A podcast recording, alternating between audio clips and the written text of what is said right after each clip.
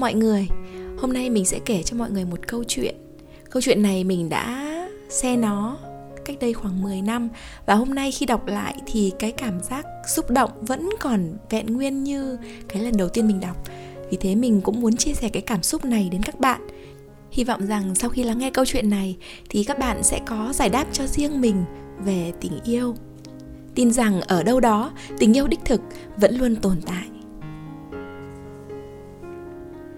Buổi chiều ngày 24 tháng 12 năm 2004, Wendy, cô sinh viên năm thứ hai Đại học Dược Khoa, đang đứng đợi chuyến xe lửa của thành phố New York để trở về nhà.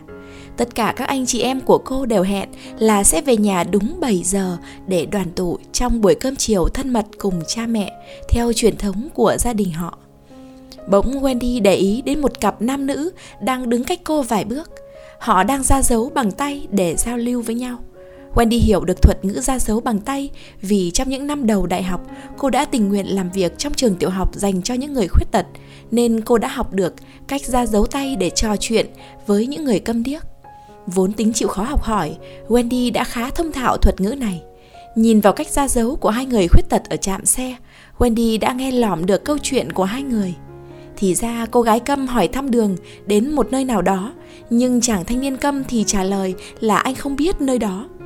Wendy rất thông thạo đường xá trong khu vực này nên cô mạnh dạn đứng ra chỉ dẫn cho cô gái. Dĩ nhiên, cả ba đều dùng cách ra dấu bằng tay để nói trong câu chuyện của họ. Khi xe lửa đến trạm thì Wendy và hai người bạn mới quen đã kịp thời trao đổi địa chỉ email cho nhau.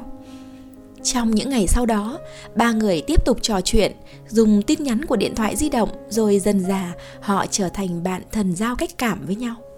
Chàng trai kia tên là Jack và cô gái tên là Debbie. Jack cho biết anh đang làm việc cho một hãng xuất nhập khẩu và ở cách nhà Wendy không xa. Từ những tin nhắn điện thoại, email thăm hỏi xã giao lúc đầu, cả hai dần dần tiến đến chỗ trở thành bạn thân lúc nào không hay. Đôi khi Jack đến trường đón và mời cô đi ăn. Cả hai thích khung cảnh êm đềm trong công viên nên thường yên lặng đi bên nhau trong những giờ phút nghỉ ngơi. Tuy phải ra dấu để trò chuyện, nhưng Wendy không cảm thấy bất tiện mà cô lại có dịp trau dồi thủ thuật để nghệ thuật ra dấu của cô càng lúc càng tinh xảo hơn. Đến mùa thu năm đó thì hai người đã thân thiết như một cặp tình nhân. Wendy đã quên hẳn Jack là một người khuyết tật, cho nên lần đầu tiên khi Jack ra dấu I love you thì Wendy đã nhẹ nhàng ngả đầu vào vai anh. Sau những giờ học, thỉnh thoảng Wendy cũng vào chat room đấu láo với bạn bè. Mỗi khi Wendy đặt câu hỏi, bạn có thể có tình yêu với một người câm điếc hay không? Thì hình như không có bạn bè nào của cô có được câu trả lời dứt khoát. Điều này đã khiến cho Wendy bị dày vò không ít. Vào dịp lễ tạ ơn năm đó, Jack tặng cho Wendy một bó hoa hồng kèm theo câu ra dấu. Wendy, em có chịu làm bạn gái của anh không? Wendy vừa vui mừng vừa kinh ngạc, nhưng sau đó là những sự mâu thuẫn khổ sở trong nội tâm. Wendy biết rõ là cô sẽ gặp phải sự phản đối mạnh mẽ của những người thân. Quả nhiên, cha mẹ cô sau khi biết rõ sự việc đã dùng đủ mọi phương thức để mong lôi kéo đứa con gái lầm đường lạc lối trở về. Thôi thì hết chú bác, cô gì, lại đến các anh chị em, bạn học, được cha mẹ cô động viên tới để làm thuyết khách. Đứng trước áp lực này, Wendy chỉ có thể phân trần với gia đình về nhân cách cao cả của Jack Cô còn cho mọi người biết là thái độ lạc quan, đầu óc thực tế, tính tích cực của anh khiến cô cảm thấy gần gũi hơn những bạn trai mà cô từng quen biết trước đây. Gia đình sau khi nghe giải bày đã không còn quá khắt khe phê bình nữa. Mọi người dự định là sẽ gặp mặt sách trước rồi mới có thể đánh giá cuộc tình của hai người. Cả nhà đồng ý là sẽ gặp mặt sách vào trưa ngày 25 tháng 12 sau khi mọi người đã thưởng thức một đêm Giáng sinh bình yên cho tâm tư lắng đọng. Wendy đã có quyết định trong đầu, nếu như cha mẹ, anh chị của cô có những cử chỉ hành động khinh miệt thì cô và Jack sẽ đi đến nhà thờ để nhờ sự ra ơn và phúc lành của Thiên Chúa. Trên đường dẫn Jack đến nhà, tâm trạng hồi hộp của Wendy đã không thoát khỏi cặp mắt quan sát của Jack. Anh mỉm cười ra dấu cho cô. Wendy yên tâm, bảo đảm với em là cha mẹ em sẽ hài lòng. Anh sẽ cho họ biết là anh sẽ yêu thương em, chăm sóc em suốt đời. Đó là lần đầu tiên trong đời cô sinh viên trường dược rơi những giọt lệ cảm động.